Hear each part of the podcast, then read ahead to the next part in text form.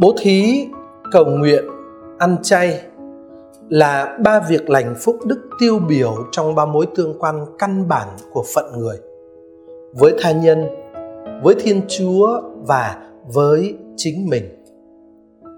Bố thí là chia sẻ với tha nhân, là định vị chúng ta ở trong tương quan liên đới và yêu thương với người khác. Cách riêng là với những người nghèo khổ và yếu thế trong xã hội.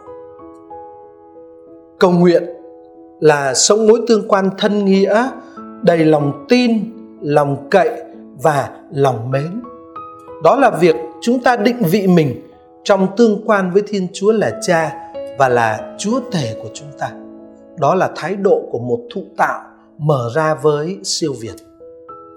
Ăn chay là một cách thế làm chủ chính mình chiến thắng chính mình ngay trong những nhu cầu căn bản của thân xác và con người mình ở trong cả ba lĩnh vực tương quan ấy Chúa Kitô mời gọi người môn đệ chỉ thực hiện những việc lành phúc đức, tức là những việc thiện. Nhưng như thế thôi chưa đủ. Người môn đệ còn được mời gọi thực hiện các việc lành ấy trong một ý hướng thuần khiết.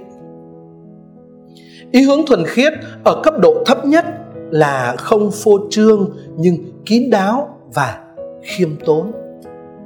Ở cấp độ cao hơn, đó là ý hướng chỉ hành động một cách chân thật và trong sự thật.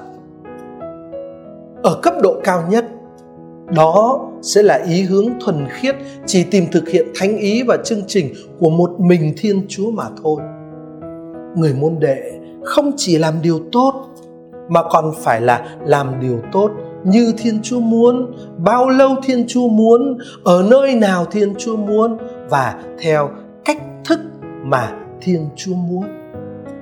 Và chúa giêsu nói, cha của anh đấng thấu suốt những gì kín ẩn sẽ trả lại cho anh.